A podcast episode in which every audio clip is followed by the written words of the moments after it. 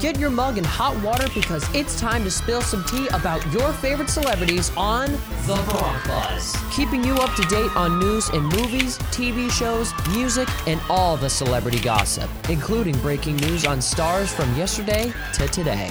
Welcome to the Bronc Buzz, your daily dose of sizzling celebrity drama and entertainment news. I'm your host, Heather Batezel, coming at you from 1077 The Bronc Retro, here at Brown University. Kim Mi-soo, a Korean actress from Disney Plus series Snowdrop, has died at the age of 29. Kim suddenly passed away on January 5th, and no cause of death has been announced, but her agency and family has released statements to the public saying please refrain from reporting false rumors and speculation so that the family can mourn in peace. The 2022 Grammy Awards are being postponed due to COVID 19 concerns. The award show, which was set to be hosted by Trevor Noah on January 31st, has now been postponed. The cancellation of the award show is around the uncertainties surrounding the Omicron variant, and that holding the show on the 31st simply contains too many risks. The Grammy Award team went on to say that we look forward to celebrating music's biggest night on a future date, which will be announced soon. Betty White's longtime friend and Mama's Family co star has opened up about the actress's final moments. White died on December 31st just weeks before her 100th birthday. Betty's last words before she passed was Allen, the name of her late husband who passed due to cancer in 1981.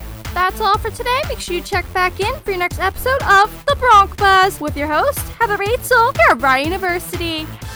Listen to the Bronc Buzz every day on 1077 The Bronc Retro. Catch up on past episodes of the Bronc Buzz on your favorite podcasting platform through our website at 1077thebronc.com slash Bronc Buzz.